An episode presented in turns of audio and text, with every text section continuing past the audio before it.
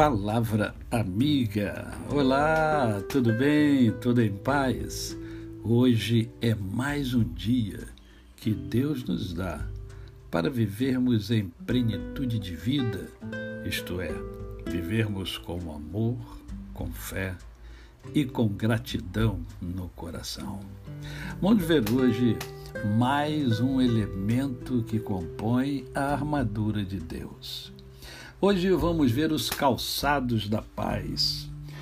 Uh, lá em Efésios, no capítulo de número 6, no verso de número 15, nós encontramos as escrituras dizendo assim: ó, tenham os pés calçados com a preparação do evangelho da paz. O evangelho da paz.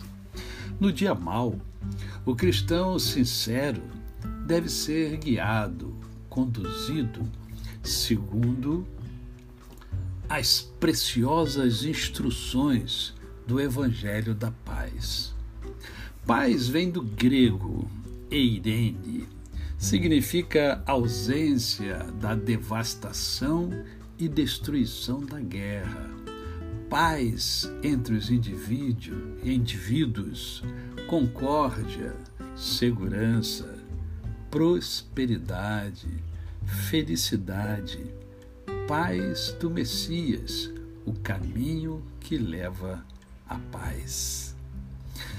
Mesmo no dia mau, o cristão sincero, ele não perde a sua paz interior.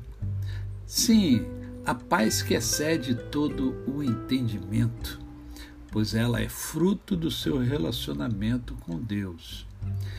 E a paz conquistada por Jesus Cristo no Calvário é essa paz que estamos nos referindo. E é essa paz que as Sagradas Escrituras nos ensina a nos apoderarmos dela, a usarmos essa paz que vai nos dar a tranquilidade necessária para superar os dias maus que eu e você sabemos não são poucos. O Senhor Jesus ministrou paz em meio à tribulação dos seus apóstolos.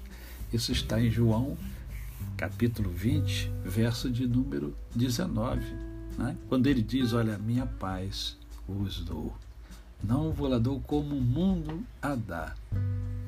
O apóstolo Paulo orou pelos Tessalonicenses com o objetivo de que o Senhor lhes desse paz em todo tempo.